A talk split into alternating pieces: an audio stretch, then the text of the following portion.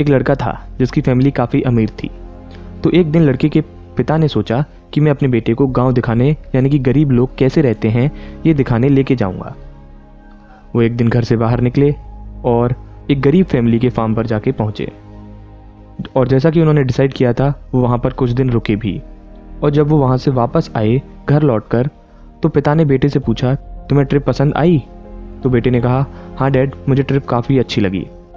फिर फादर ने पूछा, क्या तुमने देखा कि लोग कितनी गरीबी में रहते हैं और क्या क्या सहते हैं? लड़के ने कहा हाँ डैड, मैंने देखा। फिर डैड ने उससे उसके एक्सपीरियंस को डिटेल में बताने को कहा। तो लड़का बोला, डैड, हमारे पास सिर्फ़ एक डॉग है और उनके पास चार। और हमारे पास गार्डन में पूल है, पर उनके पास तो पूरी की पूरी रिवर है, जिसका कोई एंड भी नहीं है। डैड, हमारे पास महँगे महँगे लाइट्स हैं, लाइट बल्ब्स हैं, बट उनके पास तो स्टार्स हैं, जिनकी कोई कीमत भी नहीं है। डैड हमारे पास बालकनी है, बल्कि उन लोगों के पास तो पूरा का पूरा नज़ारा है। डैड, हमारे पास तो सिर्फ़ कुछ हिस्सा है ज़मीन का, जबकि उनके पास तो बड़े बड़े फार्म्स हैं। हम फ़ूड खरीदते हैं, जबकि वो उगाते हैं। हमारे पास अच्छी अच्छी फेंसिंग और प्रोटेक्शन है खुद को प्रोटेक्ट करने के लिए, बल्कि वहाँ पर लोग एक दूसरे को प्रोटेक्ट करते हैं। पिता अब हैरान था। उसके मुँह से एक वर्ड भी नहीं निकला।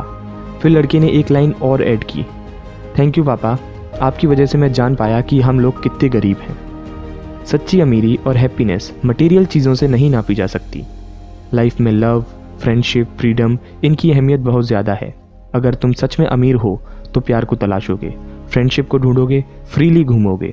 ना कि खुद को लॉक करोगे एक महँगे आइलैंड पर, खुद की पोजेशंस और सेफ्टी के साथ। तुम्हें दुनिया के सामने खुल के रहना होगा that way you will be the richest person alive क्योंकि अब पूरी दुनिया आपकी है। आई होप आपने कुछ अच्छा सीखा होगा। अगर आपको हमारा पॉडकास्ट पसंद आता है तो आप एप्पल पॉडकास्ट या पॉड चीज़ें जैसी वेबसाइट्स पर जाकर हमें फाइव स्टार रेटिंग देकर एक थैंक यू भी बोल सकते हैं। आज के लिए बस इतना ही। अगली बार फिर मिलेंगे किसी नई बुक समरी स्टोरी या बायोग्राफी के साथ। तब तक के लिए ख्याल रखें और सीखते रहें।